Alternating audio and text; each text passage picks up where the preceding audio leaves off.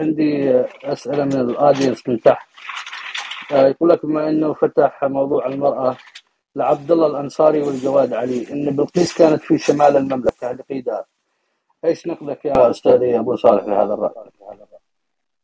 إنه مين؟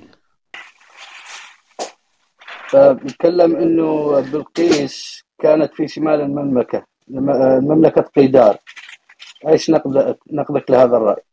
إن كانت بلقيس كانت في مملكة قيدار طبعا هم إيش دليلهم؟ هذا هم لجواد علي جواد علي يتكلم بهذا الموضوع وعبد الله الأنصاري. طيب ما هو أنا شوف لما أنا أطرح كلام لازم أثبته. ما هو جواد علي تكلم في هذا الأمر؟ وتكلم عنه تقول الأنصاري.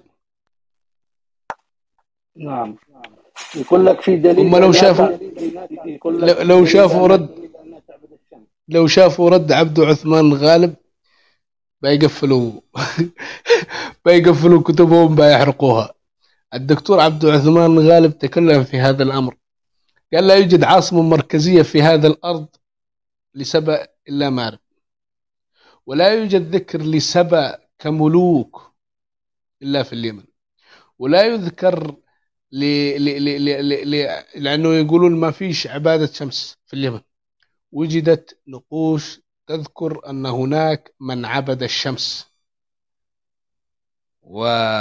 و... وترنيمة الشمس تذكر وتت... وتت... وتتوسل إلى الشمس. وهذه موجودة في في في محافظة البيضاء وهي تابعة تلك المنطقة إلى مملكة سبأ. فيتوسل إلى الشمس في ترنيمة الشمس وسميت ترنيمة الشمس لأن الله أكبر إلى الشمس الله. والتغني إلى الشمس والتضرع للشمس في تلك الفترة الزمنية. فهم يستدلون على أن المماء الملكات التي التي ذكرن في في, في النقوش الآشورية. آه طيب ما هي ملكة سبأ تعود إلى القرن العاشر والهادي عشر قبل الميلاد. وهذه الملكات يعودن إلى القرن الثامن والسابع قبل الميلاد. واسم مملكتهم ليست سبأ إطلاقا. واستدلوا على ذكر السبئيين في بعض النقوش الآشورية. طبعا إيش عرفهم؟ أنه لأنه يقول البعض أنه مملكة سليمان في الشام إيش عرفهم أنها في الشام؟ وهو لا ولا وجود لأثر لمملكة بني إسرائيل في الشام إلى الآن. إيش عرفهم أنها في الشام؟ قد تكون في شمال الجزيرة العربية في وسطها في القرن الأفريقي في أي دو في أي مكان آخر. لا وجود لها إلى إطلاقا. هذا واحد. إيش عرفهم بالفترة الزمنية أنه كانت ملكة سبأ؟ آه أن مملكة سبأ كانت في شمال الجزيرة العربية. أنا أريد دليل آثاري لأنني مؤمن بالنقوش والآثار واللي سألك أتمنى أنه يأتينا بهذا الأمر. يعطينا اسم ملكة. ملكة أو ملك سمي ملك سبأ في تلك المناطق. أنا أجيب له مئة ملك. يقول لك الملكة الملكة شمسة والزباء الملكة شمسها والشمس اللي في الملكة- دومة الجندل. الملكة سمسي هذه في في القرن السابع والثامن قبل الميلاد. طيب ما هو هناك ما قبلها ملوك لسبأ؟ موجودين عندنا في اليمن. وهذا يث عمرو بن يكرب ملك مكرب لسبأ في القرن الثامن والتاسع قبل الميلاد. إيش قاعد يسوي في اليمن؟ هل كانت آه، منطقتين؟ سبأ سبأ الجنوب وسبأ الشمال؟ لا هناك من يريد أن يسلب منك حضارتك. هذا يعني بالخط العريض. يريد أن يسلب منك حضارتك فقط. زي أحدهم قال أن المعينيين كانوا في في الجوف ثم ألا في في في الأردن ثم نزلوا نزولا إلى اليمن. آه، وأسسوا دولة. طبعا هم نزلوا شوف هم نزلوا و- و- اليمن في في في القرن التاسع وأسسوا دولة. ولا نعلم إيش إيش إيش من وين أتوا. يعني يقول لك أتوا من البحر ثم أتوا إلى الأردن ثم نزلوا إلى اليمن وأسسوا دولة مملكة معين. لم يتكلموا عن بدايتها ومن هو الذي كان في معين. والآثار التي وجدت في في محافظة الجوف تعود إلى إلى الألف الثالث قبل الميلاد. تتكلم عن هؤلاء القوم والذي تكلم عنه جلازر والدكتور أحمد فخري وهلفيني وغيرهم أن معين كانت قديم وهومل كانت قديمة جدا. تعود إلى ما البعض الألف الثالث البعض القرن الخامس عشر قبل الميلاد. طيب ما هو هذا يقول؟ نزلوا في القرن التاسع والعاشر قبل الميلاد. هناك من يريد أن يسلب حضارتك فقط وهؤلاء لن يفلحوا. أيا كان لن يفلح إطلاقا. ما عندك في اليمن ينسفهم نسف. أشكرك أستاذي كفيت وفيت. عندي لك سؤال ثاني. يعني آه، أنت تعرف بيت الشعر الذي آه، الذي كتبه امرأ القيس والموجود بصنعاء بخط الزبور. يعني كم عمر هذا النقش؟ وهل الشعر آه، ظهر في اللغة المسندية بعيدا عن الأهازيج والأشعار الدينية؟ أي أي أي شعر ذكره اللي هو لمن اللي هو كخط زبور في عشيب يماني. طبعا هذا ما ذكرش في زبور. ما خط على زبور يا أخي عبد الرحمن؟ لا لا ما ما, ما أنا ما أقصد إنه خط بالزبور أقصد لك إنه ذكر الزبور خط الزبور في, الشعر. ما هو سألوني إيش الزبور أعتقد الاخ سام سالني فقلت إنه الدكتور يوسف محمد عبد الله واللي موجودين معه عندما جابوا الخط مكتوب على العسيب استدلوا على هذه القصيدة واستدلوا على كلام الهمداني والأخباريين وقلت أنه ما قبل اكتشاف خط الزبور كانوا يبحثون عن هذا الخط. إيش هو اللي يتكلم عنه الحميري الا الهمداني؟ هل هو مسند أو ثاني؟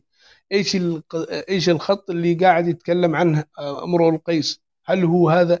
إلى أن وجدوا عسيب النخل ومكتوب عليها بهذا الخط وسمي آه، الزبور نسبة إلى ما ذكره الهمداني وغيره وأيضا أمرؤ القيس.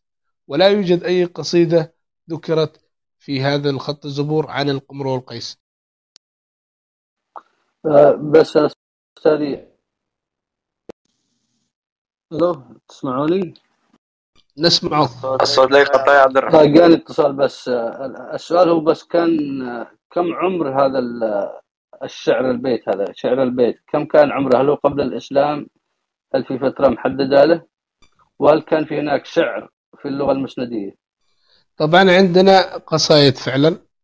ترنيمة الشمس والقصيدة الحميرية موجودة. وهي الوحيدتان في جزيرة العرب التي كتبتا في في نقوش. يعني على على على الصخور ولم تنقل عن عن عن عن اطلاقا. آه، أما أما قصيدة مرور القيس فهي نقلت عن عن. يعني حدثنا أن ذكر أنه معلقات وهذه ولكن لا وجود لها كآثار ما وجود لها لا وجود لهذه المعلقات إطلاقا. وإنما تناقلها الشعراء حتى وصلت إلينا اليوم وهي من ضمن القصائد اللي قال عنها المعلقات. وأمره القيس عاش قبل بعثة النبي عليه الصلاة والسلام وقيل أنه مات في أنقرة بسبب الوباء الذي حصل في تلك الفترة الزمنية ودفن هناك. بأنه ذهب ليطلب من القسطنطينية الجيش لكي يحاربوا معه. شوف على على على على على قصة درامية إنه بيجيب جيش من القسطنطينية يحاربوا قبائل في نجد. يعني قبائل في نجد عاش معهم 600 سنة وفي الأخير يعني عاشت كنده معهم وفي الأخير راح وبيجيب لهم جيش من القسطنطينية عشان يعيدوا لحكمه. هذه قصة ما أدري لم تنقلها الآثار وإنما نقلها الأخبار وأنه مات بسبب الوفاة في أنقرة. وأنه كان شاعرا وإلى آخره ونزل أبوه إلى دمون لكي يصبح مشحوط يعني رجل ثم يعود إلى كنده إلى الفاو ولكي يستطيع أنه يدير ال- ال- ال- الدولة. فلم يستطيع أن يدير الدولة سقطت ومن هذا الكلام. فقصائده من المعلقات يقال أنها من المعلقات. جنن جنن الرجال جنن قالوا. طبعا هذا كلام الأخ اسمع لي أبو صالح آه، بس علشان الأستاذ محمد والاخ سام آه، من شان السؤال اللي يطرحه الاخ سام والذي ذكرت فيه أن البنات إذا احببت أنا لدي ال- ال- الشرح والتوضيح على أو ترجمة ال- ال- النقش الذي ذكر آه، أو اكشلي القانون القانون الحقوقي الذي وجد في النقوش عن آه، رعاية وحماية الأطفال وأيضا حماية ال- ال- البنات. إذا سمحت لي إذا يعني سمحت لي أقرأ آه، والشباب حابين اقرأ آه، يقول آه، في المادة الأولى منع تن- تنشئة الأطفال وتربيتهم من بعد سن الفطام خارج مدينة مطرة للحفاظ على لغتهم وهويتهم وموروثهم وديانتهم حينها. وفي حالة الاستثناء يؤخذ الإذن من بني سخيم الذين يتبع إدارتهم شعب مطرة. المادة اثنين منع زواج بنات مطرة من خارج مدينتهن. لعدد من الأسباب التي أوجبت تشريع تلك المادة منها على سبيل ال- المثال الرفاه ورغد العيش التي تتمتع به المدينة خلاف القبائل والمدن محيطها الجغرافي. ومما ستواجهه الفتاة من معوقات لغوية ونحوها. المادة الثالثة تحريم قتل ووأد البنات الذي كان شائعا ببعض الشعوب القديمة لأسباب واهية كالفقر والخوف من العار والقرابين البشرية التي كان كان كانت تقترفها بعض الشعوب بدعوى إفاضة الأنهار أو نزول الأمطار ونحوها من تلك الخرافات التي أفرزت تلك الجرائم الشنعاء. النقش آه، طبعا آه، كتبها أنا مافري كوترا واحد. أيوة بس بقول لك حاجة. رمز النقش. هو هو شوف وتكلم كلام جميل لكن التحليل حقه في التحليل حقه أخطاء خطأ جسيم. وهو عندما يقول إنه خايف على تخرج بسبب أن لغتهم وكأن اللي جوا... اللي بجانبهم يتكلمون اللغة الهندية والإنجليزية والألمانية. فهذا خطأ كبير جدا وقع فيه هذا الباحث. آه، أيضا الخطأ الآخر أنه بسبب أنه كنا في رغد العيش طيب العاصمة المركزية اللي في مارب والعواصم الأخرى أو المدن الأخرى التي هي أفضل من مطرة آه، بآلاف المرات أيضا هم يخافون من شيء واحد. الخوف هو أنه يأتي زوجها الذي خارج من المنطقة ليورث ورثها داخل المدينة ويسبب إشكال لتلك القبيلة ومن ثم يصبح اختراق لهذه القبيلة. فكانوا يعطونها مقابل هذا ال ال ال ال الورث إذا أرادت أن تتزوج المال. وهذا ما يمر عليه اليمنيين إلى هذه اللحظة. إذا تزوج الشاب المرأة إذا خرجت المرأة من قريتها آه، لا تورث آه، أرض.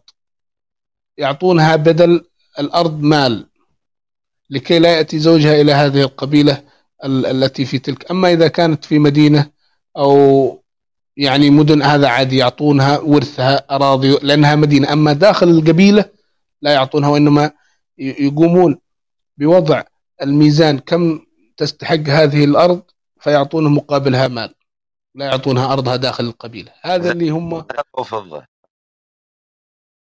يعطوها ذهب وفضة